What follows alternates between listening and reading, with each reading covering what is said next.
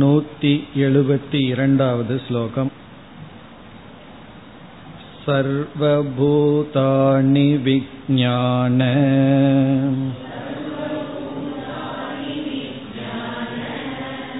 मयास्ते कृत ये स्थिताः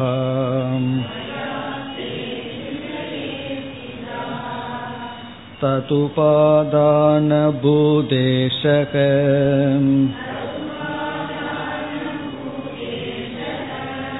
तत्र विक्रियते खलु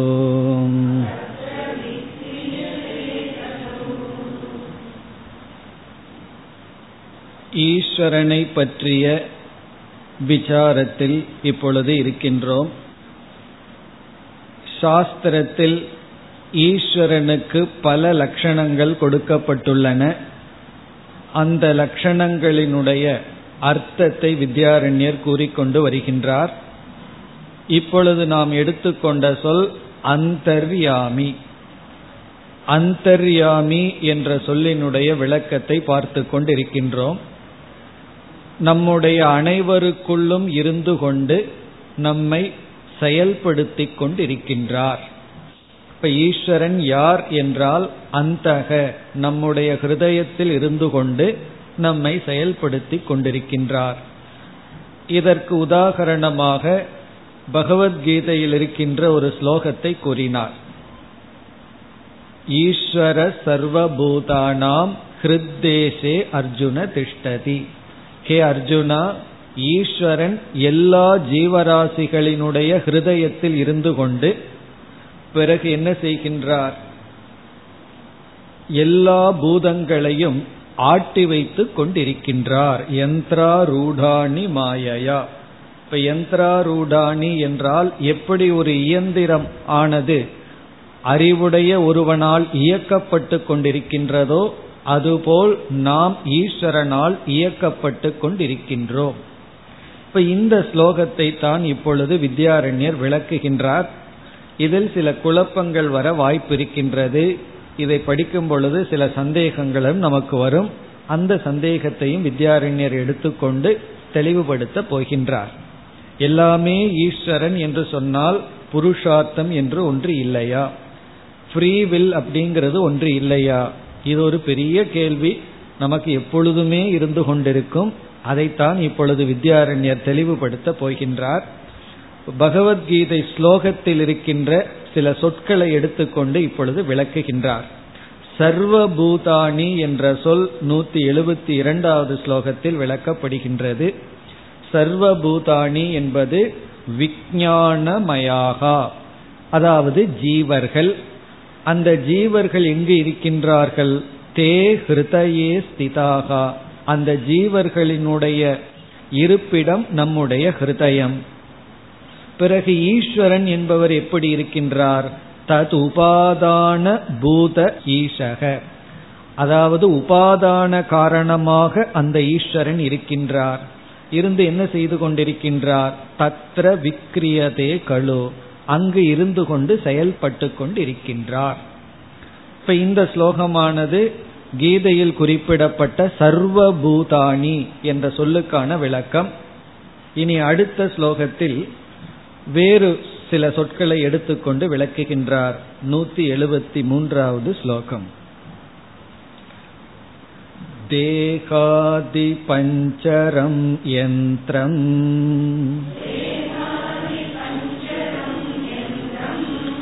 तदारोगोऽभिमानिता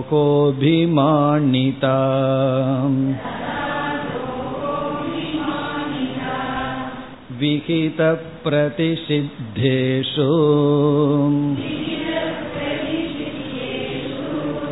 प्रवृत्तिर्भ्रमणं भवेत्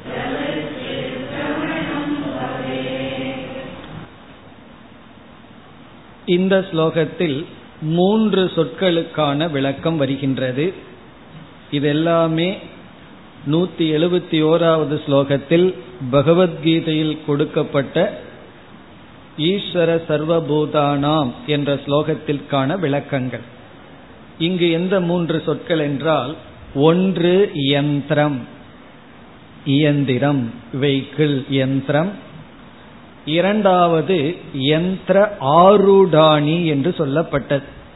யந்திர ஆரூடம்னா ஒரு வெஹிக்கிள்ல நாம் ஏறி அமர்ந்து கொள்கின்றோம். இப்ப நம்ம வந்து ஒரு கார் அல்லது ஒரு வெஹிக்கிள்ல ஏறி அமர்ந்து கொள்கின்றோம். அப்படி ஆரூடம்னா என்ன? அமர்ந்து கொள்ளுதல் என்றால் என்ன? அதற்கான விளக்கம். மூன்றாவது பிரமணம். பிரமணம் என்றால் இயங்குதல் இயங்கிக் கொண்டிருத்தல். இந்த மூன்று சொற்களுக்கான விளக்கம் இங்கு வருகின்றது. அதாவது ஒரு இயந்திரத்தில் நாம் ஏறி அந்த இயந்திரத்திற்குள் இருக்கின்றோம். யாரோ ஒருவர் இயக்கிக் கொண்டிருக்கின்றார் நாம் இயங்கிக் கொண்டிருக்கின்றோம். அப்படி என்றால் இயந்திரம் என்றால் என்ன? மெஷின்னா என்ன? அதுல ஏறி அமர்ந்து கொள்ளுதல் அப்படின்னா என்ன? நாம் எப்படி இயங்கிக் கொண்டிருக்கின்றோம்? இயங்குதல் என்றால் என்ன? இப்ப இயந்திரம் என்றால் என்ன? அதில் ஏறி அமருதல் என்றால் என்ன? இயங்குதல் என்றால் என்ன? யந்திரம் ஆரோகணம் பிறகு வந்து பிரமணம். இந்த மூன்றுக்கான விளக்கம். அதாவது எது எதற்கோடு ஒப்பிடப்படுகிறது? அதை இங்கு குறிப்பிடுகின்றார். தேகாதி பஞ்சரம் யந்திரம். பஞ்சரம் என்றால் கூடு. தேகாதி பஞ்சரம். தேகம் போன்ற கூடுதான் யந்திரம். நம்முடைய பாடி உடலை வந்து கூடு என்று சொல்வார்கள். அதனாலதான் கூடு விட்டு கூடு பாய்தல் அப்படின்னா என்ன? ஒரு உடலை விட்டு இனி ஒரு உடலுக்குள் செல்லுதல். கூடு என்றால் நம்முடைய உடல். தேகாதி என்றால் தேகம் முதலிய. இங்கு ஆதிங்கிறதுல வந்து ஸ்தூல தேகம் சூக்ம தேகம் இவைகளை எல்லாம் குறிக்கின்றது நம்முடைய ஸ்தூல சரீரம் சூக்ம சரீரம் ஆகிய பஞ்சரம். இந்த கூடுதான் யந்திரம். இப்ப யந்திரம்ங்கிறதுக்கு உதாரணம் சொல்ல வரும்பொழுது கூடுன்னு வேற ஒரு உதாரணம் சொல்ற. யந்திரம் அப்படிங்கிறதுக்கு இங்க என்னன்னா நம்முடைய உடல். இப்ப நம்ம எல்லாம் என்ன பண்ணிட்டு இருக்கோம் அப்படின்னா இந்த உடல் அப்படிங்கிற ஒரு மெஷின் ஜடமான ஒரு ரதத்தை போல அல்லது ஒரு காரை போல ஒரு வாகனத்தை போல அதுதான் யந்திரமா? பிறகு இந்த யந்திரத்துல நாம் ஏறி அமர்ந்துள்ளோம் அப்படின்னா என்ன அர்த்தம்? யந்திர ஆரூடம் ஆரோகணம் அதற்கு என்ன பொருள்? தது ஆரோக அபிமானிதா. அதாவது இந்த சரீரத்தில் வச்சிருக்கிற அபிமானம்தான் இந்த சரீரத்தில் நாம் ஏறி அமர்ந்து கொண்டிருத்தல். தது ஆரோகன யந்திரே ஆரோகக. இந்த யந்திரத்தில் இந்த மெஷின் இந்த உடலில் ஏறி அமர்ந்து கொள்ளுதல் என்பது அபிமானிதா. இந்த உடல்ல வச்சிருக்கிற அபிமானம். அப்படின்னா என்ன அர்த்தம்? இந்த ஜீவன் ஒருத்தன் இந்த உடல் என்கின்ற இயந்திரத்தில் அபிமானம் வைத்துள்ளான். அதாவது ஒரு எந்திரத்துல ஒருவர் ஒரு மெஷின்ல ஒருவர் ஏறி அமர்ந்து கொள்வது போல ஒரு கூட்டில் ஒருவன் அமர்ந்து கொள்வது போல. பிறகு அமர்ந்து கொண்டு இவன் இயங்கிக் கொண்டிருக்கின்றான். இவன் எப்படி பிரமணம் அலைந்து கொண்டிருக்கின்றான்? அதை கூறுகின்றார் இரண்டாவது வரியில் விகித பிரதிஷித்தேஷு பிரவருத்திகி பிரமணம் பவேத். பிரமணம் என்றால் அலைந்து கொண்டிருத்தல் இயங்கிக் கொண்டிருத்தல். அது என்னவா? பிரவருத்திகி நம்முடைய செயல். நம்முடைய செயலை இங்கு இரண்டாக பிரிக்கின்றார். விகித பிரதிஷித்தேஷு கர்மசு என்று புரிந்து கொள்ள வேண்டும். விகிதம் பிரதிஷித்தம். விகிதம்னா எதை செய்ய வேண்டுமோ அதை செய்தல். பிரதிஷித்தம்னா எதை செய்யக்கூடாதோ அதை செய்தல். அதாவது தர்ம அதர்ம பிரவருத்தி. தர்மத்தில் ஈடுபடுதல் அதர்மத்தில் ஈடுபடுதல். இதுதான் நம்முடைய பிரமணம். அப்ப நம்ம இந்த உடல்ல அபிமானம் வைத்து என்ன செய்து கொண்டிருக்கின்றோம் என்றால் விகிதம்னா ஸ்ருதி ஸ்மிருதி. ஸ்ருதியாலும் ஸ்மிருதியாலும் இப்படிப்பட்ட செயலைத்தான் செய்ய வேண்டும் என்கின்ற கர்ம. பிரதிஷித்தம்னா ஸ்ருதியாலும் ஸ்மிருதியாலும் இதை செய்யக்கூடாது என்று நீக்கிய செயல். மது அருந்துதல் திருடுதல் மற்றவர்கள் பொருளை அபகரித்தல் இதெல்லாம் பிரதிஷித்தம். விகிதம்னா நம்முடைய சொதர்மத்தை செய்தல் தவங்களை மேற்கொள்ளுதல் இதெல்லாம் விகிதம் கர்ம. இப்படி செயல்பட்டு கொண்டிருப்பதுதான் நம்முடைய பிரமணம் நம்முடைய இயக்கம். பிறகு இனி அடுத்தது ஒன்று. அதுதான் ரொம்ப முக்கியம். இங்கு வந்து பிரமணம் ஜீவன் செய்கின்றான் அப்படின்னு சொல்லி பகவான் குறிப்பிடப்படவில்லை. பிராமையன்னு பகவான் குறிப்பிட்டுள்ளார். அதுதான் இங்க முக்கியம். பிரம்மணம்னா ஒரு பிரச்சனையும் கிடையாது. நம்மளாக செயல்பட்டு இருக்கோம் அப்படின்னா நமக்கு சாய்ஸ் இருக்கிறது மாதிரி இருக்கு. ஆனா பகவான் என்ன சொல்லி விட்டார் பிராமையன் மாயையா அப்படின்னு சொன்னார். என்னுடைய மாயையின் மூலமாக நான் அவர்களை செயல்படுத்தி கொண்டிருக்கின்றேன். என்று பகவான் கூறியுள்ளார். அப்ப ஜீவர்களெல்லாம் வெறும் இயந்திரங்கள் போல நான் தான் அவர்களுக்குள்ளிருந்து செயல்படுத்தி கொண்டிருக்கின்றேன். என்னுடைய இச்சைக்கு மீறி எந்த ஜீவனும் எதையும் செய்ய முடியாது என்று சொல்லி இருக்கின்றார். இப்ப அதற்கான விளக்கம் தான் நமக்கு முக்கியம். இதைத்தான் நிச்சு பிரத்யேயம்னு சமஸ்கிருதத்தில் சொல்ற நிஜந்தம் என்று சொல்கின்றோம்.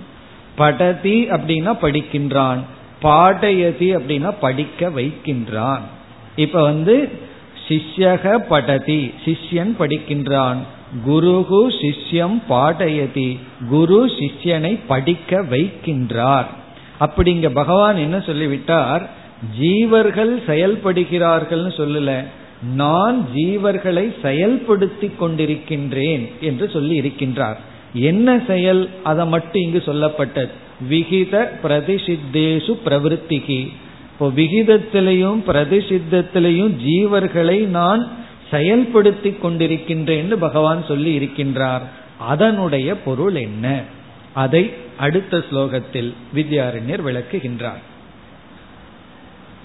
நூத்தி எழுபத்தி நான்கு விஜானமய ரூபேன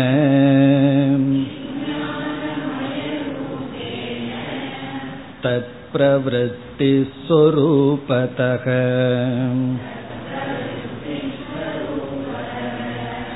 स्वशक्त्येषो विक्रियते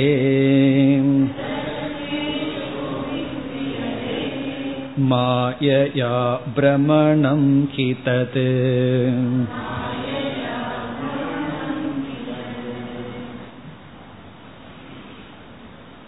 ஈஸ்வரன் ஜீவர்களை செயல்படுத்தி கொண்டிருக்கின்றார் அப்படின்னா என்ன அர்த்தம்? அதை இப்பொழுது வித்யாரண்யர் இங்கு தெளிவுபடுத்துகிறார். அதாவது ஈஸ்வரன் ஒருவர் எங்கோ அமர்ந்து கொண்டு ஜீவன் ஒருத்தனை தூண்டி கொண்டிருக்கிறார்னு வச்சுக்குவோமே அப்பொழுதுதான் ஈஸ்வரன் மீது நம்ம குறை சொல்லணும். நீங்க வந்து எங்களை மெஷினை போல ஒரு இயந்திரத்தை போல ஆட்டி வைத்து கொண்டிருக்கின்றீர்கள் நாங்கள்லாம் ஆடிக்கொண்டிருக்கின்றோம் அப்படின்னு நம்ம குறை சொல்லுவோம். ஆனா இங்க என்ன சொல்லப்படுகிறது? அந்த ஈஸ்வரனே ஜீவரூபமாக மாயையினால் பரிணாமத்தை அடைந்து இங்க மாயையினால் மாயையின் மூலமாக பரிணாமத்தை அடைந்து அவரே ஆட்டுபவர் அவரே ஆடிக்கொண்டும் இருப்பவர் அப்படி பதில் சொல்கின்றார். பிறகு ஒவ்வொரு ஜீவனையும் ஒவ்வொரு விதத்தில் பகவான் ஆட்டிக்கொண்டிருக்கின்றார் அவரே விஞ்ஞானமய ரூபமாகவும் வடிவெடுத்தாருங்கிறதுல சந்தேகமில்லை. ஆனாலும் ஒவ்வொரு ஜீவனும் ஒவ்வொரு விதமாக ஆடுகிறார்களே அது எதனுடைய அடிப்படையில் என்றால் அவரவர்களுடைய சம்ஸ்காரத்தின் அடிப்படையில் காரண சரீரத்தில் இருக்கின்ற வாசனையின் அடிப்படையில் பகவான் செயல்படுத்தி கொண்டிருக்கின்றார். இந்த விதத்தில் இங்கு பதில் சொல்லப்படுகிறது. அதாவது நம்ம பதிலை எப்படி புரிந்து கொள்கின்றோம்? பகவான் வந்து தூண்டுகிறார் அப்படிங்கறதனுடைய அர்த்தம் பகவானே ஜீவரூபமாகவும் இருந்து கொண்டு அவரவர்களுடைய வாசனையின் அடிப்படையில் செயல்படுத்தி கொண்டிருக்கின்றார். இப்ப நம்ம வந்து காலையில ஒரு நாள் எந்திரிக்கின்றோம். இன்னைக்கே காலையில எந்திரிக்கிறோம். அல்லது நேற்று எந்திரிச்சிருக்கோம். முந்தா நாள் எந்திரிச்சிருக்கோம்.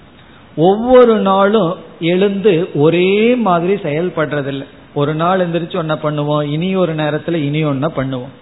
இப்ப எதன் அடிப்படையில் நம்ம வந்து செயல்படுறோம் அப்படின்னா நம்ம கிட்ட சாய்ஸ் இருக்கிற மாதிரி இருக்கு. இனி ஒரு கோணத்துல இல்லாத மாதிரி இருக்கு. காரணம் எந்த வாசனை வெளிப்படுகிறதோ அந்த வாசனையின் அடிப்படையில பிரவருத்தி. இப்ப வந்து எவ்வளவோ சேனல் இருக்கு. எந்த சேனலை பார்ப்போம்னா வாசனையை பொறுத்து இருக்கு. எல்லாமே அவைலபிளா இருக்கு. எந்த நேரத்துல நம்ம மனசு எதை விரும்புதோ அந்த செயல்ல ஈடுபடுறோம். அப்ப நமக்கு ஏதோ சாய்ஸ் இருக்கிற மாதிரி இருக்கு. இனி ஒரு கோணத்துல பார்த்தா அதையும் நம்முடைய வாசனைகள் நிர்ணயிக்கின்றன. இப்ப அந்த அடிப்படையில் இங்கு சொல்கின்றார் ஈஸ்வரன் அந்தந்த ஜீவர்களினுடைய வாசனையை எடுத்துக்கொண்டு அந்த வாசனையை வெளிப்படுத்துவதன் மூலமாக அவர்களை செயலில் ஈடுபடுத்தி கொண்டிருக்கின்றார். பிறகு நமக்கு வர என்ற முக்கியமான கேள்விக்கு பதில் இங்கு வரவில்லை. அப்ப மீண்டும் நமக்கு ஃப்ரீவில் இல்லைன்னு தான் ஆகுதேன்னு. அது பின்னாடி நம்ம பார்ப்போம். அந்த பதில் பின்னாடி வர போகின்றது. இப்ப இந்த இடத்துல அந்த அளவுக்கு பதில் சொல்கின்றார். விஜயானமய ரூபேன இப்ப இந்த ஈஸ்வரன் என்ன ஆயிருக்கார் அப்படின்னா அவரே விஜயானமய ரூபமாக இருக்கின்றார். விஜயானமய ரூபேனா அந்த ஈஸ்வரனே விஜயான சொரூபமாக ஜீவஸ்வரூபமாக மாறியுள்ளார். அதெல்லாம் மாயையினால மாறி இருக்கின்றார். இந்த மூன்றாவது விபக்திக்கு பேரு இத்தம்பாவே திருத்தியான்னு சமஸ்கிருதத்துல சொல்லப்படும். இதனுடைய அர்த்தம் என்னன்னா அந்த சொரூபமாகவே. இன்ஸ்ட்ருமெண்ட் கிடையாது. அந்த கருவின்னு அர்த்தம் அல்ல அந்த ரூபமாகவே இருந்து கொண்டு. அதாவது விஜயானமய சுரூபமாகவே இருந்து கொண்டு. பிறகு தத் பிரவருத்தி சொரூபதக. இதுவும் அப்படித்தான். அந்த விஜயானமயத்தின் பிரவருத்தி சுரூபமாகவும் இவர் இருக்கின்றார்.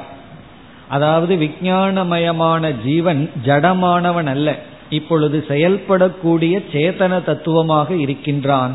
அந்த சேத்தன சுரூபமாகவும் இருந்து கொண்டு அதாவது சிதாபாச ரூபமாகவும் இருந்து கொண்டு அந்த ஈஸ்வரனே சைத்தன்ய ரூபமாகவும் சிதா சித் ரூபமாகவும் சிதாபாச ரூபமாகவும் இருந்து கொண்டு சுவசக்தியா இங்க ஸ்வசக்தியா அப்படின்னு சொன்னா அந்தந்த காரண சரீரத்தில் இருக்கின்ற வாசனையின் துணை கொண்டு என்று பொருள்.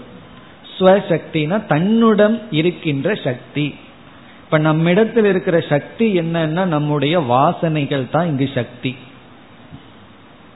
சில விஷயங்கள்ல எல்லாம் நம்மால ஏன் பிரவர்த்திக்க முடியல அப்படின்னா வாசனா பலம் இல்லைன்னு அர்த்தம். இப்ப சில நல்ல சம்ஸ்காரங்கள் இல்லை அப்படின்னா அதுக்குள்ள பிரவர்த்திக்க முடியவில்லை.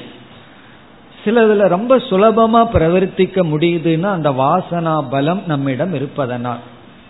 நம்ம வந்து இப்ப பகவத்கீதை போன்ற வேதாந்த நூல்களை படிச்சு படிச்சு அதிலிருந்து ஒரு இன்பத்தை அனுபவிச்சு பழகி நல்ல சம்ஸ்காரத்தை சேர்த்து வச்சுட்டோம் அப்படின்னா நம்ம அந்த நூலை எடுத்து ரெண்டு மணி நேரம் மூணு மணி நேரம் படிக்க முடியும்.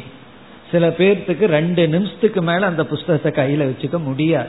ஏன்? என்ன காரணம்? அப்படின்னு சொன்னா அதுல ஒரு இரண்டு மணி நேரம் நம்மளால கீதை படிக்க முடியுதுன்னு சொன்னா சக்தி எங்கிருந்து வந்ததுன்னா இங்க வந்து என்ன சொல்லப்படுதுன்னா வாசனா சக்தி. அந்த ஒரு வாசனையை நம்ம கிரியேட் பண்ணி வச்சிருக்கோம். சம்ஸ்காரம். அப்ப சம்ஸ்காரம் தான் நமக்கு பலம். நம்ம பலத்தை வேற எங்கேயோ தேடிட்டு இருக்கோம். ஒரு ஏர் கண்டிஷன் ரூம் இருந்து எந்த கஷ்டமும் இல்லாம இருந்தா நான் படிப்பேன். அதெல்லாம் தான் ஸ்ட்ரென்த் நினைக்கிறேன். உள்ள வாசனை இல்லைன்னு வச்சுக்குவோமே ஒன்றும் பண்ண முடியாது.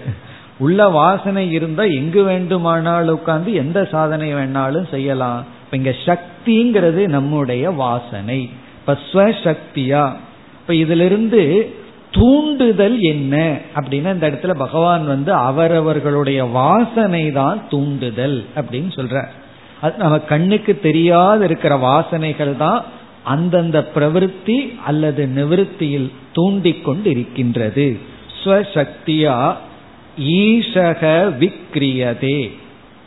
ஈசகன ஈஸ்வரன் விக்ரியதேன செயல்பட்டு கொண்டிருக்கின்றார். இப்ப இந்த இடத்துல செயல்படுத்துவதும் பகவான் தான்.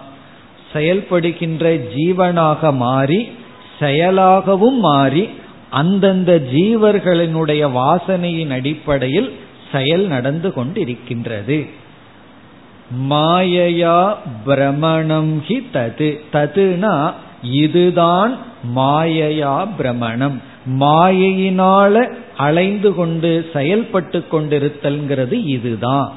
அதாவது இந்த கடைசி வரி மாயையினால் ஆட்டி வைத்தல்ங்கிறதுக்கு இதுதான் பொருள் அப்படின்னு சொல்லி முடிக்கின்றார். இப்ப மாயையா பிரமணம் தது ததுனா இங்கு சொன்ன அர்த்தம்தான் மாயையினால பிரமணம் என்பதற்கான பொருள்.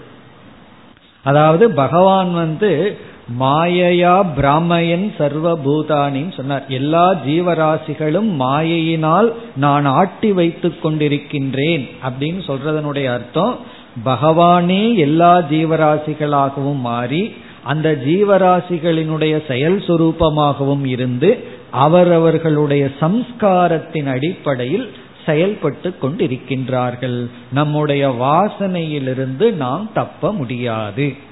அதனாலதான் நம்ம வந்து யோக சாஸ்திரத்தில எல்லாம் இந்த வாசனாக்ஷயம் மனோநாசம்ங்கிற வார்த்தையெல்லாம் பயன்படுத்தப்பட்டுள்ளது. அந்த சொல்லுல தவறு கிடையாது. அதை தவறாக புரிந்து தான் கொள்ளக்கூடாது. இந்த வாசனா க்ஷயம்னா இந்த வாசனையிலிருந்தும் நாம் தப்பிக்கொள்ள வேண்டும். காரண சரீரத்திலிருந்து நம்மை நம்ம காப்பாற்றி கொள்ள வேண்டும். என்ன உள்ள வாசனை இருக்கும் பொழுது வெளியே எவ்வளவுதான் சூழ்நிலை அமைத்தாலும் நமக்கு வந்து நாம் தப்பிக்கொள்ள முடியாது. இப்ப அந்த வாசனையை என்ன செய்யணும்னா க்ஷயம். க்ஷயம்ங்கிறதுக்கு பாதா. அந்த வாசனையை வந்து நம்ம பாதை செய்தாக வேண்டும். ஞானத்தினால அந்த வாசனைகளை எல்லாம் நாம் எரித்தாக வேண்டும். வேறு இடத்துலையும் வித்யாரண்யர் சொல்ல போகின்றார். அதாவது இதே சாப்டர்ல வரப்போகின்றது பிறகு. ஞானியினுடைய மனதிலையும் ஆசை இருக்கும். அஜானியினுடைய மனதிலையும் ஆசை இருக்கும். பிறகு ரெண்டு பேர்த்துக்குள்ள இந்த ஆசை செயலுக்குள்ள என்ன வேறுபாடுன்னா இந்த ஆசை எதிலிருந்து வந்தது? ஆசையினுடைய மூலத்தை வச்சு சம்சாரியா அசம்சாரியான்னு நிர்ணயிக்கப்படும். அதாவது அத்தியாசத்திலிருந்து காமம் ஆசை உருவாகி இருந்தால். சோபனாத்தியாசத்திலிருந்து ஆசை வந்தா அது அஜானியினுடைய ஆசை. பிராரப்தத்திலிருந்து ஆசை வந்தால் அது ஞானியினுடைய ஆசை. இப்ப ஞானி வந்து அத்தியாசத்தை நீக்கியதற்கு பிறகும் பிராரப்த வசத்துல தேகத்துல அபிமானம் வந்து ஏன்னா பிராரப்தம் தேக அபிமானத்தை கொடுத்து சுகதுக்கத்தை கொடுக்கும். அதன் அடிப்படையில் ஆசை இருந்தால் அந்த ஆசை வந்து நம்ம பந்தப்படுத்தாத ஆசை. ஆனால் அஜானத்தினாலும் மோகத்தினாலும் அத்தியாசத்தினாலும் வருகின்ற ஆசைகள் எல்லாம் பந்தப்படுத்துகின்ற ஆசை. ஆகவே இந்த வாசனைகள் அப்படிங்கிறது நமக்குள் இருக்கு. அது அத்தியாசத்தின் வசத்திலிருந்து வெளிவந்து கொண்டிருக்கின்றது. அப்படி நாம் செயல்படுவதுதான் நம்முடைய வசமின்றி. ஏன்னா நமக்கே தெரியல நாம் ஏன் இப்படி செயல்படுகிறோம் ஏன் இப்படி பேசுறோம். நாம எதை விரும்புறோமோ அதை நம்மளாலேயே செய்ய முடியல. அப்ப இதுல இருந்து நம்ம வந்து ஒரு அதீனத்தை பாக்குறோம் எங்கேயோ ஒரு இடத்துல கட்டுண்டு இருப்பதை பார்த்து நம்ம ஒரு இயந்திரத்தை போல இன்னமோ இயங்கி வருவதை போல பார்க்கிறோம். அது என்ன அப்படின்னா இங்கு பதில் வந்து வாசனைன்னு பதில் சொல்ற. அதாவது ஈஸ்வரனுடைய சக்திங்கிறது நம்முடைய மனதில் இருக்கின்ற வாசனை. அப்ப நம்ம என்ன செய்யணும்? இங்க ஃப்ரீவில் இல்லையா அப்படின்னா ஆக்சுவலி ஃப்ரீவில் இருக்கு. எப்படின்னா அந்த வாசனையை மாற்றி அமைத்தல். வாசனை எப்படி வந்ததுன்னா பழக்கத்தினால வந்தது. மீண்டும் தவத்தினாலும் அபியாசத்தினாலும் அந்த வாசனையை நாம் மாற்றி அமைத்தல்.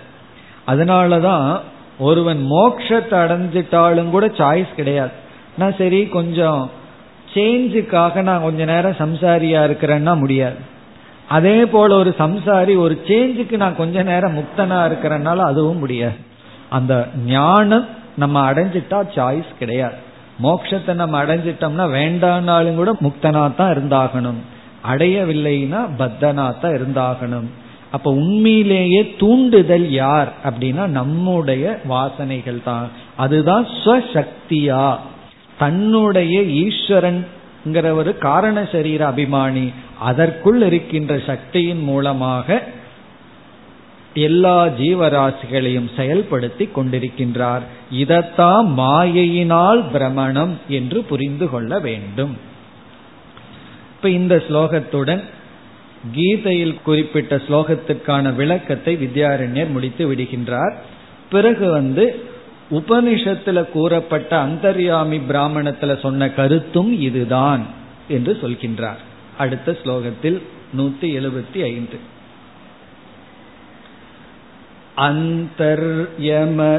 अन्तर्यमयतीत्युक्त्या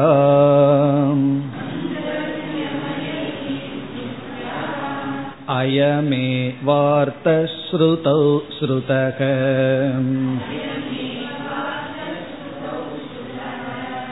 पृथिव्यातिषु सर्वत्र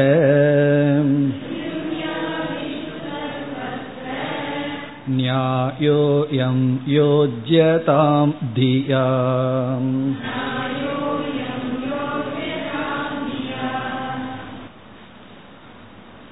உபனிஷத்தில் அந்தர்யாமி என்கின்ற பிராமணத்தில் நம்ம பார்த்தோம் பிருகதாரண்யக்கத்தில் இதே கருத்துதான் சொல்லப்பட்டதாக நாம் புரிந்து கொள்ள வேண்டும் இப்ப இதே கருத்துனா எதே எந்த கருத்து என்றால் ஈஸ்வரன் ஜீவரூபமாக இருக்கின்றார். ஈஸ்வரனே சிதாபாச ரூபமாகவும் இருக்கின்றார். அந்தந்த ஜீவர்களினுடைய வாசனையின் அடிப்படையில் அந்தந்த ஜீவர்களை செயல்படுத்தி கொண்டிருக்கின்றார். யாரும் வாசனையிலிருந்து தப்பி செல்ல முடியாது. உடனே கேட்கலாம் இப்ப வாசனையிலிருந்து தப்பி செல்ல முடியாதுன்னு நான் மற்றவர்களுக்கு அதீனமா இருக்கிறனான்னு சொன்னா அந்த வாசனையை உருவாக்கியதே நாம தான் நாம தான் செயல்பட்டு செயல்பட்டு ஒரு வாசனையை உருவாக்கி இருக்கோம் அதிலிருந்து நாம் தப்ப முடியாது. அதன் அடிப்படையில் நாம் பலவந்தமாக இழுத்து கொண்டும் செயல்பட்டு கொண்டும் இருக்கின்றோம். இப்ப இந்த கருத்து தான் உபனிஷத்திலையும் சொல்லப்பட்டது. அதை இங்கு கூறுகின்றார். அந்தக யமயதி இதி. அதாவது உபனிஷத்துல அந்தக யமயதி என்கின்ற அந்தர்யாமி பிராமணத்தில் அந்தக யமயதி இதி உக்தியா இப்படி சொல்வதை அயமேவ அர்த்தக ஸ்ருதௌ ஸ்ருதக. இதுதான் அர்த்தமாக ஸ்ருதியில் சொல்லப்பட்டதாக நாம் ஏற்றுக்கொள்ள வேண்டும். அந்தக யமயதி இதி யுக்தியா இப்படி சொல்வது என்பது அயமேவ அர்த்தக. இதுதான் அர்த்தம். நாம பார்த்த விளக்கம்தான் அர்த்தம் என்று ஸ்ருதௌ ஸ்ருதக. ஸ்ருதியில் சொல்லப்பட்டதாக புரிந்து கொள்ள வேண்டும். பிறகு என்ன சொல்கின்றார்? அதாவது நமக்குள்ள இருந்து யமயத்தினா நம்மை கட்டுப்படுத்தி கொண்டிருக்கின்றார். இப்ப இந்த இடத்துல நம்ம பார்க்கிற கருத்து என்னன்னு சொன்னா நம்ம சுதந்திரம் இல்லாம யாருடையோ ஒரு கட்டுக்குள்ள இருக்கோம். அது யாருன்னா ஈஸ்வரன். ஈஸ்வரன் தான் நம்மை உள்ள இருந்து ஆட்டி படைத்து கொண்டிருக்கின்றார்னு சொன்னா அதனுடைய என்ன அர்த்தம் அப்படின்னா அவர் எதன் அடிப்படையில நம்மை ஆட்டுகின்றார்? நம்முடைய வாசனையின் அடிப்படையில். நம்மளுடைய காரண சரீரத்தில் இருக்கிற சம்ஸ்காரத்தின் அடிப்படையில் நம்மை பிரவருத்தி செய்து கொண்டிருக்கின்றார். எதில்? பிரவருத்தி எதில் செய்கின்றார்? என்றால் நிஷித்த கர்மத்திலும் பிறகு வந்து நம்முடைய சொதர்மத்திலும் நம்மை செயல்படுத்தி கொண்டிருக்கின்றார். இப்படித்தான் சுருத்தியில் இருப்பதாக புரிந்து கொள்ள வேண்டும். பிறகு அடுத்தது ஒன்றை இங்கு வித்யாரண்யர் குறிப்பிடுகின்றார். உபனிஷத்துல வந்து ஜீவர்களுக்குள் மட்டும் ஈஸ்வரன் இருந்து ஆட்டி படைப்பதாக சொல்லப்படவில்லை. பிறகு இந்த பிருத்திவி முதலிய அனைத்து சமஷ்டிக்குள்ளும் அவர் இருந்து கொண்டு இருக்கின்றார் செயல்படுத்தி கொண்டிருக்கின்றார் என்று சொல்லப்படுகிறது. அதாவது வாயு தேவன் பிறகு பிருத்திவி பிறகு கடல் இவைகள் எல்லாமே ஈஸ்வரனுடைய ஆணைப்படிதான் செயல்பட்டு கொண்டு இருக்கின்றது அதையும் இவ்விதமே புரிந்து கொள்ள வேண்டும். அப்படின்னு என்ன? சமஷ்டிக்குள்ளும் அந்த ஈஸ்வரன் இருந்து கொண்டு அவர் சொன்ன நியதிப்படியே அனைத்தும் செயல்படுகிறது. இப்ப நம்ம வந்து யம தர்மராஜாவை கண்டு பயந்துக்கிறோம். காரணம் என்ன? அவர் வந்து அவர் வேலை பண்ணிட்டு போயிடுவார். யம தர்மராஜா ஈஸ்வரனை கண்டு பயந்துக்கிறார். அவரும் பயந்தவர் தான். பயந்துட்டு தான் நம்ம உயிர் எடுக்கிறார். காரணம் என்ன? அவருடைய டியூட்டி அவர் செய்யணும். அப்படி நம்ம வெஷ்டியா இருந்து நம்ம நம்முடைய சம்ஸ்காரத்தின்படி நடக்கிறோம். அதே போல தேவர்களும் சமஷ்டியும் ஈஸ்வரனுக்கு பயந்து கொண்டுதான் ஈஸ்வரனுடைய ஆணைப்படிதான் செயல்படுகிறது என்று புரிந்து கொள்ள வேண்டும். இதனுடைய சாராம்சம் என்னன்னு சொன்னா யாருமே சுதந்திர புருஷர்கள் அல்ல. எல்லோருமே இயக்கப்பட்டு இயங்கிக் கொண்டிருக்கின்றார்கள். அது வந்து சமஷ்டியும் சரி வெஷ்டியும் சரி அதைத்தான் இங்கு சொல்கின்றார். இப்ப இரண்டாவது வரியில் பிருத்திவியாதிஷு சர்வத்திர பிருத்திவி முதலிய அனைத்து இடத்திலும். பிருத்திவியாதிஷு சர்வத்திர சர்வத்திரன எல்லா இடத்திலும் அயம் நியாயக தியா யோஜ்யதாம். இதே நியாயத்தை புத்தியின் மூலமாக புரிந்து கொள்ளுங்கள். பிருத்திவியும் எப்படி இயங்குதான்? பூமி வந்து அதனுடைய இஷ்டத்துக்கு இயங்கலையா? அதுவும் பகவானுடைய ஆர்டர் படி இயங்கிக் கொண்டிருக்கின்றது. காற்று பகவானுடைய விருப்பப்படிதான் நெருப்பும் பகவானுடைய ஆணைப்படிதான் செயல்பட்டு கொண்டிருக்கின்றது. இப்ப பிருத்திவியாதிஷு சமஷ்டி தேவதா முதலிய அனைத்து இடத்திலும் அயம் நியாயக இதே நியாயத்தை தியா நம்முடைய புத்தியினால் யோஜ்யதாம்னா புரிந்து கொள்ளப்படட்டும். இந்த நியாயமானது புரிந்து கொள்ளப்படட்டும் நம்முடைய அறிவின் துணை கொண்டு. இப்ப இங்கு என்ன சொல்கின்றார் வித்யாரண்யர்? எல்லா ஜீவராசிகளும் இயக்கப்பட்டு கொண்டிருக்கின்றார்கள். யாரால் ஈஸ்வரனால்? ஈஸ்வரன் தான் நம்மை இயக்கிக் கொண்டு இருக்கின்றார் இதுதான் அந்தர்யாமி பிராமணத்திலும் இருக்கின்றது. சாய்ஸ் இல்லை. நாம எப்படி செயல்படுறோம்? அடுத்தது நான் என்ன பேச போறேங்கிறது நமக்கு சாய்ஸ் இல்லையா நம்ம நினைச்சிட்டு இருக்கோம் நான் நினைச்சதை பேசுவேன் நான் நினைச்சதை முடிப்பேன் நினைத்ததை முடிப்பேன் எல்லாம் சொல்லுவாங்கல்ல. நான் நினைச்சதெல்லாம் முடிச்சிருவேன் என்ன வேணாலும் பண்ணிடுவேன் அப்படின்னு நம்ம நினைக்கிறோம். கிடையாது. பகவான் அங்க என்ன செய்கிறாரோ செய்விக்கின்றாரோ அதுபடி நாம் செய்கின்றோம் அவர்தான் முழுமையான நியந்தா நாம் எல்லாம் அவருடைய கட்டுக்குள் இருக்கின்றோம் இதற்கு மகாபாரதத்திலிருந்து ஒரு ஸ்லோகம் அடுத்தது நூத்தி எழுபத்தி ஆறு जानामि धर्मं न च मे प्रवृत्तिः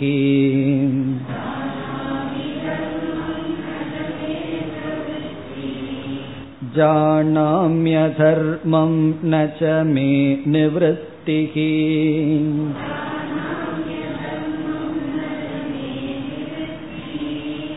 केनापि देवेन हृतिस्थितेन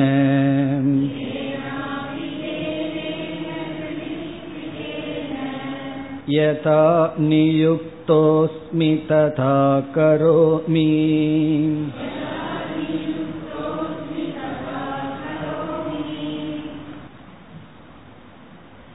மகாபாரதத்தில் இருக்கின்ற ஒரு ஸ்லோகம்.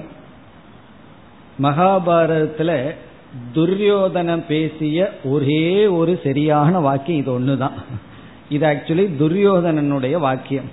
அவன் பேசுறது எதுவுமே ஒரு கொட்டேஷனா எடுத்துக்க முடியாது. அவன் பேசின ஒரு நல்ல ஒரு ஸ்லோகம் ஒன்று இருக்குன்னா அது இது ஒன்று தான் அவன் என்ன சொல்கின்றான்? துரியோதனனுடைய வாக்கியம். துரியோதனனுடைய குணத்தை மனசுல நினைச்சிட்டு இதை படிச்சு பார்க்கணும். அவன் என்ன சொல்கின்றான்? ஜானாமி தர்மம் நஜமே பிரவருத்திகி. ஜானாமின எனக்கு தெரிகிறது தர்மம். எது தர்மம்னு எனக்கு தெரியும் நஜமே பிரவருத்திகி. ஆனா அதுல என்னால பிரவருத்தி பண்ண முடியவில்லை. அதுல நான் செயல்பட முடியவில்லை. எனக்கு எது தர்மம்னு தெரியும் ஆனா தர்மத்துக்குள்ள என்னால் செயல்பட முடியவில்லை. பிறகு என்ன சொல்றான்? ஜானாமி அதர்மம் நச்சமே நிவத்திகி எனக்கு அதர்மம்ங்கிறது என்னன்னு தெரியும். எது தர்மம் எது அதர்மம்னு எனக்கு தெரியும். ஜானாமி அதர்மம். இது அதர்மம்னு எனக்கு நன்கு தெரியும். நஜமே நிவத்திகி அதிலிருந்து நான் விலக முடியவில்லை. இதுதான் தர்மம்னு எனக்கு தெரியும். அதை நான் செயல்படுத்த முடியவில்லை. இதுதான் அதர்மம்னு எனக்கு தெரியும். அந்த அதர்மத்திலிருந்து என்னால் விலக முடியவில்லை. ஜானாமி அதர்மம் நச்சமே நிவத்திகி பிறகு என்ன ஆயிட்டு இருக்கிறத நான் உணர்கின்றேன். கேனாபி தேவேன ஹிருதி ஸ்திதேன. கேனாப்பினா ஏதோ ஒன்று அவனுக்கு அது புரியல என்னன்னு. எனக்குள்ள ஏதோ ஒன்று இருக்கு. கேனாபி தேவேன. ஏதோ ஒரு தேவம்னா ஏதோ ஒரு சக்தின்னு அர்த்தம் இந்த இடத்துல. கேனாபி தேவேனா எனக்கு தெரியாத ஒன்று எனக்குள் இருந்து கொண்டு ஹிருதி ஸ்திதேன ஹிருதயத்தில் இருந்து கொண்டு. ஹிருதினா என்னுடைய ஹிருதயத்தில் ஸ்திதேன என்னுடைய ஹிருதயத்தில் இருந்து கொண்டிருக்கின்ற ஏதோ ஒரு தேவனால் ஏதோ ஒரு சக்தியால் யதா நியுக்தக அஸ்மி எவ்விதம் தூண்டுகின்றதோ செயல்பட சொல்கின்றதோ ததா கரோமி. அவ்விதம் செய்து கொண்டிருக்கின்றேன். இப்ப எனக்குள்ள ஏதோ ஒரு தேவன் அவன் யாருன்னு எனக்கு தெரியல. அவன் என்ன என்னை செய்து கொண்டிருக்கின்றானோ எனக்குள் இருந்து என்ன செய்ய சொல்லி தள்ளி கொண்டிருக்கின்றானோ யதா நியுக்தகன எப்படி என்னை தள்ளுகின்றானோ ததா கரோமி அவ்விதம் நான் செய்து கொண்டிருக்கின்றேன். அப்படின்னா என்ன? எனக்கு யாரும் வந்து தர்மோபதேசம் பண்ணாதீங்கன்னு சொல்றான் துரியோதன சொல்லி ஒரு பிரயோஜனம் கிடையாது. ஏன்னா எனக்கு தெரியும் எது தர்மம்னு சொல்லி எனக்கு தெரியும் எது அதர்மம்னு சொல்லி ஆனா தர்மத்துக்குள்ள என்னால போக முடியல. அதர்மத்திலிருந்து என்னால விலக முடியவில்லை. எனக்குள்ள இருக்கின்ற யாரோ ஒரு தேவன் அவன் என்ன செஞ்சிட்டு இருக்கான் எனக்குள் இருந்து என்ன செய்ய சொல்கின்றானோ அதன்படி நான் செய்து கொண்டிருக்கின்றேன். ரொம்ப அழகான ஸ்லோகம். ஆனா கவனமா படிக்க வேண்டிய ஸ்லோகம். இதை நம்ம போய் வெளியே சொல்லி எல்லாத்துக்கிட்டையும் சொல்லிட்டு இருந்தோம்னு வச்சுக்குவோமே. அப்புறம் ஒவ்வொரு வில்லனும் ஹீரோவாயிருவான் இதை படிச்ச உடனே நமக்கே துரியோதன மேல ஐயோ பாவம்னு வந்துடும் காரணம் என்ன? பாவம் அவன் என்ன பண்ணுவான்? அவனுக்குள்ள என்னமோ ஒன்று இருக்கு. அதுதான் அவனை வந்து செயல்படுத்திட்டு இருக்கு அப்படின்னு ஆயிரும். அப்ப நமக்கும் வந்து அதர்மத்திலிருந்து நிவர்த்தி வராது. காரணம் என்ன? ஏதோ உள்ள இருந்து அதர்மம் பண்ண சொல்லுது நான் என்ன பண்ணுவேன்? நான் ரெஸ்பான்சிபிள் அல்ல அப்படின்னு நமக்கு சொல்ல தோன்றிவிடும். ஆகவே இந்த ஸ்லோகம் வந்து துரியோதனனுக்கு திடீர்னு ஒரு நேரத்துல நல்ல புத்தி இருக்கும்போது அந்த ஸ்லோகமா இருக்கும் அவ்வளவுதான். அதுக்கப்புறம் இதையும் மறந்துருப்பான். ஆனா இது வந்து சரியான ஸ்லோகம்தான். சில சமயங்கள்ல நம்ம இடத்துல ஒரு இயலாமைன்னு தோன்றும் பொழுது ஒரு சரண்டருக்கு இதை நம்ம ஒரு பக்தியா இந்த ஸ்லோகத்தை எடுத்துக்கலாமே தவிர தத்துவ ரீதியா கொஞ்சம் கவனமாக இதை எடுத்துக்கொள்ள வேண்டும். இப்ப இந்த ஸ்லோகத்தை கேட்ட உடனே ஒரு பூர்வபக்ஷி வந்து விடுகின்றான். என்ன பூர்வபக்ஷி? அப்படின்னா புருஷார்த்தம்னே ஒண்ணு கிடையாதா? ஃப்ரீ வில்ங்கிறதே ஒண்ணு கிடையாதா?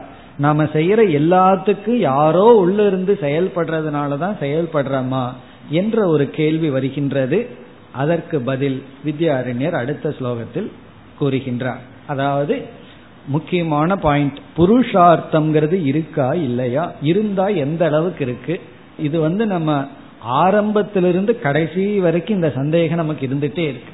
அது எந்த அளவுக்கு அந்த எக்ஸ்டென்ஷன் வேற எந்த அளவுக்கு நமக்கு சாய்ஸ் இருக்கு? சில இடத்துல பார்த்தா சாய்ஸ் இஸ் அன் இல்யூஷன் சொல்றாங்க. சாய்ஸ்ங்கிறது இருக்கிற மாதிரி இருக்கு ஆனா இல்லை. அதனுடைய அவதி என்ன? அதுதான் இனி அடுத்த ஸ்லோகத்தில் வருகிறது. வித்யாரண்யர் ஒரு பதில் கொடுக்கிற பார்ப்போம் அந்த பதில் நமக்கு புரியுதா புரிஞ்சு கிளாரிட்டி வருதான்னு பார்ப்போம் என்ன பதில் நூத்தி எழுபத்தி ஏழாவது ஸ்லோகம் நார்த்த புருஷகாரேன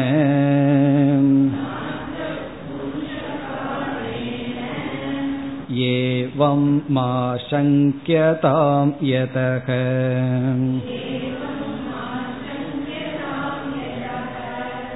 ईशः पुरुषकारस्य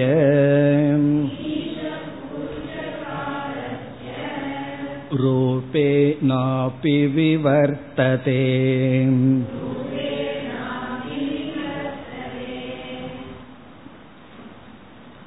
இங்கு வித்யாரண்யரே ஒரு பதிலை கொடுக்கின்றார் புருஷகாரேன புருஷகாரேன அப்படின்னு சொன்னா ஃப்ரீவில் புருஷகாரேன. புருஷகாரக அப்படின்னா ஃப்ரீவில் அதாவது சுதந்திரமா இயங்குதல். ந அர்த்தக. அதனால பிரயோஜனமே இல்லையா? அதாவது நமக்கு என்று ஒரு சுதந்திரமே இல்லையா? பகவான் எப்படி ஆட்டி வைக்கின்றாரோ அல்லது நமக்குள் இருந்து என்ன செய்ய செய்ய தூண்டுகிறதோ அதன்படிதான் நம்ம இருந்து கொண்டிருக்கின்றோமா? என்று இது ஏவம் மா சங்கியதாம். மா சங்கியதாம்னா சந்தேகப்பட வேண்டாம். மா சங்கியதாம் அப்படின்னா இதுல சந்தேகப்பட வேண்டாம். எப்படி? புருஷகாரேன ந அர்த்தக இத்தியேவம். புருஷகாரேன நம்முடைய ஃப்ரீவில் இல்லை. ஃப்ரீவில்னால ஒரு பிரயோஜனம் ந அர்த்தகன ந பிரயோஜனம். அதாவது ஒரு பிரயோஜனமும் இல்லை என்று மா சங்கியதாம். இங்க சில புஸ்தகத்துல பிரிண்டிங் மிஸ்டேக் இருக்கு. புருஷான்னு ஒரு மிஸ்டேக் துவ அப்படின்னு எல்லாம் சில மிஸ்டேக் இருக்கு. அதாவது ந அர்த்தக புருஷ காரேன இத்தி இதி ஏவம். இத்தியேவ. மா சங்கியதாம் யதக. அதாவது இங்க என்ன சந்தேகம்னு முதல்ல சந்தேகத்தை பார்த்துருவோம். பிறகு என்ன பதில் சொல்றாருன்னு பார்த்துட்டு நம்ம ஸ்லோகத்துக்குள்ள போவோம். இங்க சந்தேகம் என்ன அப்படின்னா எல்லாமே ஈஸ்வரனுடைய ஆணைப்படி நடக்குது. பகவான் எப்படி நம்ம செயல்படுத்துகிறாரோ அப்படி நாம செயல்பட்டு கொண்டிருக்கின்றோம். எல்லாமே விதிப்படி தான் நடக்குது அப்படின்னு சொன்னா பிறகு வந்து நமக்கு எந்த ஒரு செயலுக்கும் சாய்ஸே இல்லை. எப்படி தலையில எழுதியிருக்கோ அல்லது பகவான் நடத்துகிறாரோ அப்படித்தான் எல்லாமே நடக்கும்னு சொன்னா இது தர்மம் இது அதர்மம்ங்கிற ஞானம். நீ தர்மப்படி வாழ வேண்டும்ங்கிற உபதேசம் எல்லாமே அனர்த்தமாயிரு. விதி நிஷேத சாஸ்திரமே பிரயோஜனம் இல்லை எப்பொழுது ஒருவனிடம் போய் இப்படி செய் அப்படின்னு நம்ம சொல்லணும். எப்பொழுது அவனுக்கு சாய்ஸ் இருக்கோ அப்பொழுதுதான் சொல்ல முடியும். என்னைக்கு சாய்ஸ் இல்லையோ அப்ப அவங்ககிட்ட நம்ம சொல்லவே முடியாது சொல்றதுல பிரயோஜனமும் இல்லை. இதை நம்ம ஏற்கனவே ஒரு உதாரணத்துல பார்த்திருக்கோம். ஒருவன் இடத்துல போய் நீ கண்ணில தான் பார்க்கணும் அப்படின்னு ஒரு விதியை நம்ம சொல்லுவோமா? ஏன்னா அவர்னால காதுலயோ மூக்குலயோ பார்க்க முடியுமா? கண்ணை தவிர வேற உறுப்புகள்னால ஒரு பொருளை பார்க்க முடியாது. அப்படி இருக்கும் பொழுது நீ கண்ணில தான் பார்க்கணுங்கிற ஆர்டர் விதி வந்து பிரயோஜனமே கிடையாது. அந்த விதியை போட்டாலும் ஒண்ணுதான் போடாட்டி ஒண்ணுதான். ஏன்னா அங்க சாய்ஸ் கிடையாது. ஆனால் நீ வந்து மூக்கில தான் மூச்சுடணும் வாயில மூச்சுடாதன்னு சொல்லலாம். ஏன்னா சான்ஸ் இருக்கு. இவன் வந்து மூக்கில மூச்சுடுறது தான் இயற்கையா நடக்கும். அதை விட்டுட்டு விளையாட்டுக்கு ஒரு ஒரு மணி நேரம் வாயில மூச்சுட்டு இருக்கான்னு வச்சுக்கோமே அது நல்லதல்ல அப்படின்னு சொல்லலாம். அல்லது நெகத்தை வந்து பல்லுல கடிக்காத பல்லுல கடிச்சு எடுக்காதன்னு சொல்லலாம். ஏன்னா சான்ஸ் இருக்கு அப்படி பண்றதுக்கு. அப்போ எந்த ஒரு செயல் இடத்துல இப்படி செய்ய வேண்டும் அப்படின்னு நம்ம சொல்றோமோ அப்ப எப்ப சொல்லுவோம்னா நமக்கு சாய்ஸ் இருந்தா தான் சொல்லுவோம். இப்ப வேதம் வந்து நமக்கு விதி நிஷேதத்தை சொல்லுது. நீ இதை செய்ய இதை செய்யாதன்னு சொல்லுது. அப்படி சொல்லும் பொழுதே நமக்கு சாய்ஸ் இருக்கு ஃப்ரீவில் இருக்குன்னு வேதம் அங்கீகாரத்தை கொடுக்கின்றது. நம்ம எப்படி முடிவு பண்றோம்? வேதம் சொல்றதுனாலயே நமக்கு சாய்ஸ் இருக்குன்னு அர்த்தம். சாய்ஸ் இல்லை அப்படின்னா வேதம் நமக்கு சொல்லாது. அதனாலதான் மிருகங்களுக்கு சாஸ்திரம் கிடையாது. அதுக்கு சொல்ல முடியாது சொன்னாலும் அது கேட்காது. இப்ப இதுல இருந்து வந்து நமக்கு சாய்ஸ் இருக்கு அப்படிங்கிறது வேதத்திலிருந்தே தெரிகிறது. அதே உபதேசத்திலிருந்து நமக்கு வந்து எல்லாமே ஈஸ்வரன் தான் பண்றார். அப்ப இதுல எதை நம்ம எடுத்துக்கொள்வது அப்படின்னு ஒரு பெரிய கேள்வி வருகிறது. நம்மளுடைய ஒவ்வொரு வெற்றிக்கு காரணம் ஈஸ்வரனுடைய அனுகிரகமா அல்லது நம்முடைய முயற்சியா? எல்லா செயல்களும் விதிப்படிதான் பகவானுடைய ஆர்டர் படிதான் நடக்கின்றதா? நமக்குன்னு ஒரு சுதந்திரம் இல்லையா என்பது இது ஒரு எட்டர்னல் கொஸ்டின் இப்ப இதுக்கு வந்து பதில் வந்து உண்மையிலேயே அவ்வளவு சுலபம் அல்ல. அதை முதல்ல புரிஞ்சுக்கணும். பதில் ரொம்ப சுலபமா இருந்ததுன்னு வச்சுக்குவோமே என்னைக்கே நம்ம கிளாரிட்டி அடைஞ்சிருப்போம். ஆகவே இது வந்து நோ ஈஸி ஆன்சர்னு ஒரு தத்துவவாதி சொல்லுவார். சில கொஸ்டின்ஸுக்கெல்லாம் ஆன்சர் வந்து அவ்வளவு சுலபமா கிடையாது. அதாவது ஆன்சர் இல்லைன்னு அர்த்தம் இல்லை. பதில் இருக்கு அதை புரிஞ்சுக்கிறது கடினம் அப்படின்னு அர்த்தம். இந்த பதில் இருக்கு இதுக்கு பதில் இருக்கு புரிஞ்சுக்கிறது மிக கடினம். அதனாலதான் நம்ம பார்த்தோம் அப்படின்னா இதனுடைய பதில் வந்து கேட்பவர்களுடைய தரத்தின் அடிப்படையில் சொல்லப்படும். இப்போ ஒரு குழந்தை வந்து ஒரு இதுக்கு இப்படி ஒரு கேள்வி கேட்டா அந்த குழந்தைக்கு சொல்ற பதில் வேற. வேதாந்திக் ஸ்டூடெண்ட் வந்து கேட்டா அவங்களுக்கு சொல்ற பதில் வேற. இங்க குழந்தைன்னு சொன்னா ஐம்பது வயசு ஆகியிருந்ததும் ஃபர்ஸ்ட் கிளாஸ் வேதாந்தத்துக்கு வந்திருந்தா குழந்தை தான். அதாவது வேதாந்தத்துல குழந்தை. வயசுல நான் குழந்தைன்னு சொல்லல.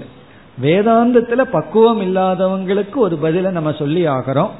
பிறகு இதுல தத்துவ விசாரம் எல்லாம் செய்து ஞான யோகத்திற்குள் வந்தவர்களுக்கு இறுதியான ஒரு பதில் இருக்கு.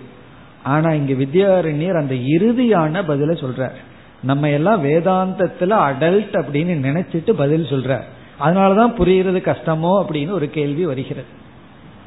இப்ப சில கேள்விகள் எல்லாம் எளிமையான பதில் இருக்கு. அந்த எளிமையான பதில் சொன்ன உடனே சில பேர்த்துக்கு சந்தோஷமா தலையாட்டிட்டு போயிருவாங்க. அவங்க புரிஞ்சுதுன்னு வேற சொல்லி விடுவார்கள் ஆனா கொஞ்சம் யோசிச்சாங்கன்னா அவங்க ஒரு கேள்வி கேட்டா நம்ம மாட்டிக்குவோம். ஆனா அது அவங்களுக்கு தெரியாது. நம்மளும் ஒரு பதிலை சொல்லிடுவோம் அவங்களும் சந்தோஷம்ட்டு போயிடுவாங்க அதுல இருந்து என்ன தெரியுதுன்னா அந்த பதில் தான் அவங்களுக்கு தேவைன்னு தெரியும். ஏன்னா அதற்கு மேல் அவங்களுக்கு சந்தேகம் வரல. இதிலிருந்து அந்த பதில் அவர்களுக்கு போதும்.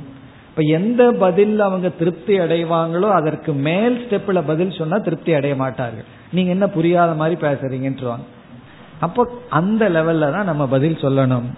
இப்ப சாதாரண லெவல்ல நம்ம என்ன பதில் சொல்லுவோம் அப்படின்னா இப்ப ஈஸ்வரன் ஒருத்தர் இருந்தாலும் நமக்கு அகங்காரத்துக்குன்னு தனியா செயல்படுற ஒரு திறன் இருக்குன்னு நம்ம சொல்லிடுவோம். அப்ப ஈஸ்வரன் வேறுதான் ஜீவன் வேறுன்னு வச்சு ஈஸ்வரன் படைப்பவர் ஜீவன் படைக்கப்பட்டவன். அங்க உபாதான காரணம் எல்லாம் சொல்லாம ஈஸ்வரனை வெறும் நிமித்த காரணமா வச்சுட்டு அவர் ஒரு சூப்பர்வைசர் போல அவர் நம்ம கண்காணிச்சிட்டு இருப்பார் நாம செய்கின்ற பாப புண்ணியத்தை எல்லாம் அவர் எழுதி வச்சுக்குவார். நம்ம சொல்றோமல்ல சித்திரகுப்தன் எல்லாம் இருக்கான்னு சொல்லி எழுதி வச்சுக்குவார். இப்படி வந்து சாதாரண லெவல்ல நம்ம சொல்லுவோம். அப்போ வந்து அதுவும் ஒரு பதில் தான் அது ஆரம்பத்தில் இருக்கின்ற பக்தர்களுக்கு.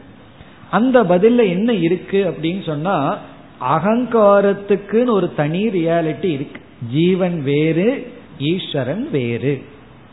இங்க வந்து ஈஸ்வரனே ஜீவரூபமா இருக்கான்னு கிடையாது. அப்படி சொல்லி அந்த ஜீவனுக்கு சில சாய்ஸ் இருக்கு. அந்த சாய்ஸ் அவன் பயன்படுத்தி நல்லதை தேர்ந்தெடுத்து தீயதை விட வேண்டும். இப்படின்னு நம்ம வந்து பதில் சொல்லுவோம். அப்ப வந்து ஈஸ்வரன் வந்து நம்மை கட்டுப்படுத்திட்டு இருக்கார். அவர் கொடுத்த சில நியதிக்குள்ளதான் செயல்பட முடியும். அந்த மாதிரி நம்ம சொல்லுவோம். இப்ப நம்ம வந்து இந்த ஸ்டேட்ல இருக்கோம். இந்த ஸ்டேட்டுக்குன்னு சில ரூல்ஸ் இருக்கு லா இருக்கு. அந்த லா படிதான் நம்ம இங்க இருக்க முடியும். இப்ப அமெரிக்கால ஒரு ஸ்டேட்ல சில ரூல்ஸ் இருக்குன்னா சில ஃப்ரீடம் இருக்குன்னா அதை இந்த நாட்டுல இந்த ஸ்டேட்ல இல்ல அப்படின்னா நம்ம பயன்படுத்தி கொள்ள முடியாது. அப்ப இந்த ஸ்டேட்ல என்ன ஃப்ரீடம் இருக்கோ அந்த ஃப்ரீடம்குள்ள நம்ம சாய்ஸோட வாழ்ந்துக்கிறோம்.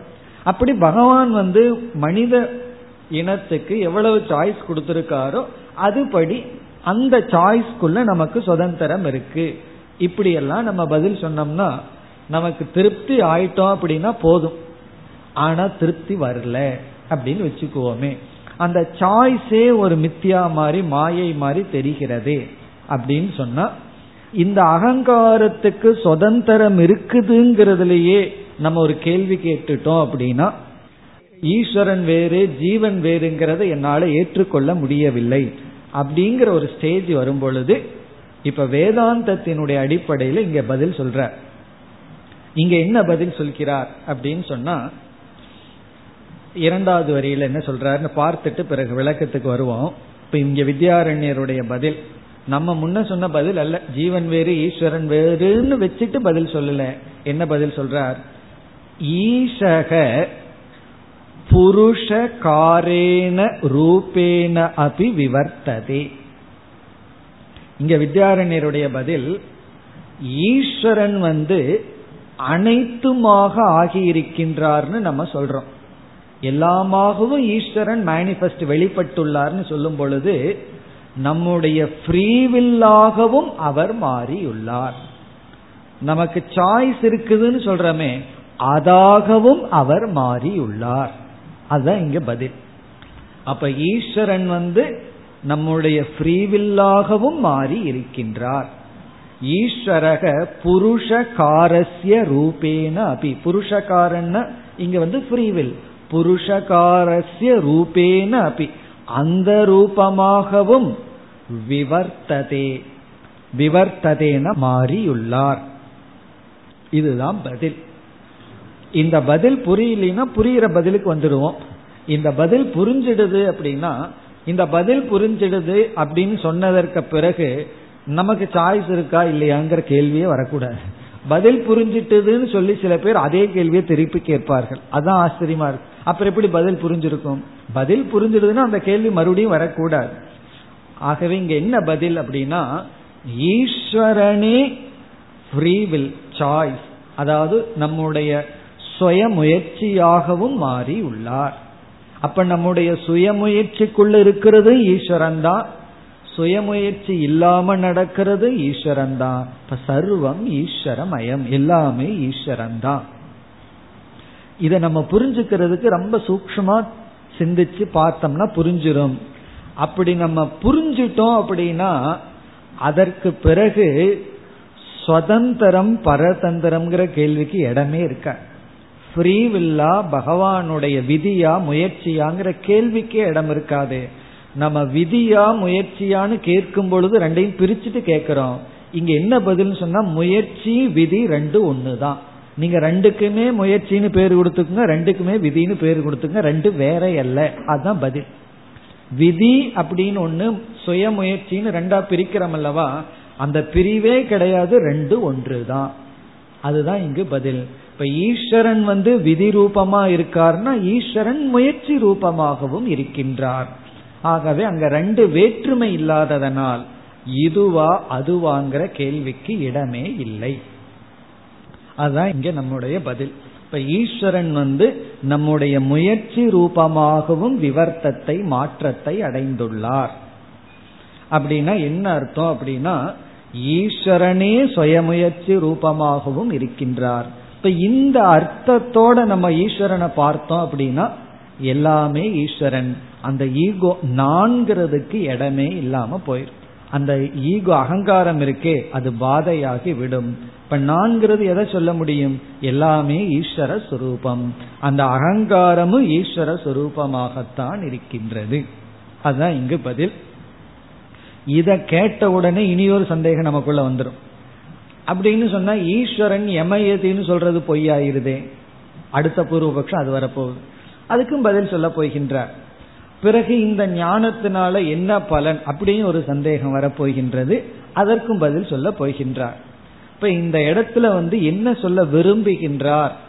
ஒரு ஜீவனுடைய நிலை என்ன அப்படின்னு பார்த்தா நம்ம மகா வாக்கிய விசாரத்தையே எடுத்துக்கொண்டு இங்கு பார்க்க வேண்டும். இப்ப ஜீவன்கிற சொல்லுக்கு நம்ம வாச்சியார்த்தம் லட்சியார்த்தம்னு ரெண்டா பிரிக்கிறோம். இப்ப வாச்சியார்த்தத்தினுடைய அடிப்படையில ஜீவனையும் ஈஸ்வரனையும் வேறுனே நம்ம ஏற்றுக்கொள்கின்றோம். ஏன்னா வாச்சியார்த்தம்னு சொல்லும் பொழுது வெறும் சிதாபாசம் தான் பிரதானமா வருது. ஆனா சிதாபாசத்துக்குள்ள சைத்தன்யம் இருந்த போதிலும் பிரதானமா இருக்கிறது சிதாபாசம் தான். அப்ப அந்த சிதாபாசம் சைத்தன்யத்திடமிருந்து ஒரு கோணத்துல வேறுபட்டது. ஏன்னா சிதாபாசம் மித்தியா சைத்தன்யம் வந்து சத்தியம்.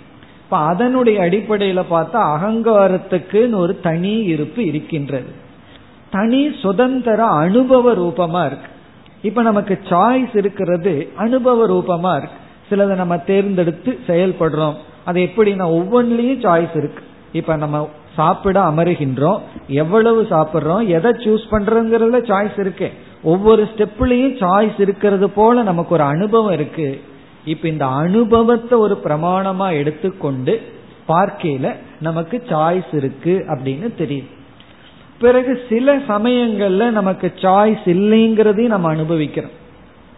காரணம் என்ன அப்படின்னா நம்ம விருப்பத்துக்கு மாறா நோய் வருவது சில சூழ்நிலைகள் மாறுவது என்னதான் முயற்சி செய்தாலும் வெற்றி அடையாதது அங்கெல்லாம் நம்ம எதை அனுபவிக்கிறோம்? நமக்கு சாய்ஸ் இல்லைங்கிறத அனுபவிக்கிறோம். அப்ப நம்முடைய அனுபவம்ங்கிற பிரமாணம் எதை காட்டுதுன்னா நமக்கு சுவாதந்திரியம் இருக்கிறதையும் காட்டுது நமக்கு சுதந்திரம் இல்லைங்கிறதையும் காட்டுது. அதனாலதான் குழப்பம் வருது உண்மையிலேயே சுதந்திரம் இருக்கா இல்லையா? இதுல என்ன சொன்னாலும் பிரச்சனை காரணம் இல்லைன்னு சொன்னா இருக்கிற அனுபவத்தை என்ன பண்றது? இருக்கு அப்படின்னு சொன்னோம்னா இல்லாத அனுபவத்தை என்ன பண்றது? அப்ப என்ன செய்வது? அப்படின்னு ஒரு கேள்வி வருகிறது. சுதந்திரம் இருக்கு சுதந்திரம் இல்ல ரெண்டு அனுபவம் இருக்கும் பொழுது நம்ம வந்து என்ன விரும்புறோம் என்ன பதில விரும்புறோம்னா ஏதோ ஒன்ன விரும்புறோம். ஒன்னா இருக்குன்னு சொல்லுங்க இல்லைன்னு சொல்லுங்கன்னு விரும்புறோம். அனுபவம் ரெண்டையும் வச்சிருக்கிறோம். இருக்குங்கிற அனுபவம் இருக்கு இல்லைன்னு அனுபவம் இருக்கு. அப்ப நம்முடைய பதில் இருக்கு பிளஸ் இல்லை. நமக்கு சுதந்திரம் இருக்கு அதே சமயத்துல முழுமையாகவும் இல்லை. அதனாலதான் அதீனம் நம்ம எல்லாம் பந்தப்பட்டவர்கள்னு சொல்றோம். இது ஒரு லெவல்ல பிறகு ஈஸ்வரனுடைய தத்துவத்தை உணர்ந்து விட்டால் சுதந்திரம்னு ஒண்ணு இல்லை எல்லாம் ஈஸ்வரன் தான். எல்லாமே ஈஸ்வரன். அப்படி சுதந்திரம்னு ஒண்ணு இருந்தா அந்த ரூபமாகவும் ஈஸ்வரன் தான் இருக்கின்றார். இப்ப பிரைம் மினிஸ்டர் வந்து அவர்கிட்ட தான் டோட்டல் பவர் இருக்கு. வேறொரு மினிஸ்டருக்கு வந்து ஒரு போர்ட்போலியோ கொடுத்து ஒரு பவர் கொடுக்கிறார். அவருக்கு ஒரு சுதந்திரம் இருக்கு. அந்த சுதந்திரம் யாருதுன்னா அதுவும் பிரைம் மினிஸ்டருடைய பவர் தான். பிரைம் மினிஸ்டருடைய பவர் தான் பைனான்ஸ் மினிஸ்டருக்கும் ஒரு பவர் இருக்கு.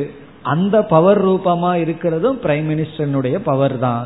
அதே போல ஒவ்வொரு ஜீவனிடமும் ஒரு சுதந்திரம் இருக்கே அது வந்து சமஷ்டி ஈஸ்வரனுடைய சுதந்திரம். சமஷ்டி ஈஸ்வரனுக்கு என்ன சுதந்திரம் இருக்கோ அதே சுதந்திரம் தான் ஒவ்வொரு ஜீவனுக்கும். இதை உணரும் பொழுது அந்த ஜீவன் சமஷ்டியோடு ஐக்கியமாகின்றான். பிறகு இருக்கிறது ஒன்றுதான் இந்த சமஷ்டியை உணராத பொழுது தனக்கு சுதந்திரம் இருக்கிறதாக எடுத்துக்கொள்வதிலும் தவறு கிடையாது. இப்ப நம்ம புத்தி எந்த அளவுக்கு பக்குவப்பட்டிருக்கோ அந்த விதத்துல தான் நம்ம பதிலை புரிந்து கொள்ள முடியும்.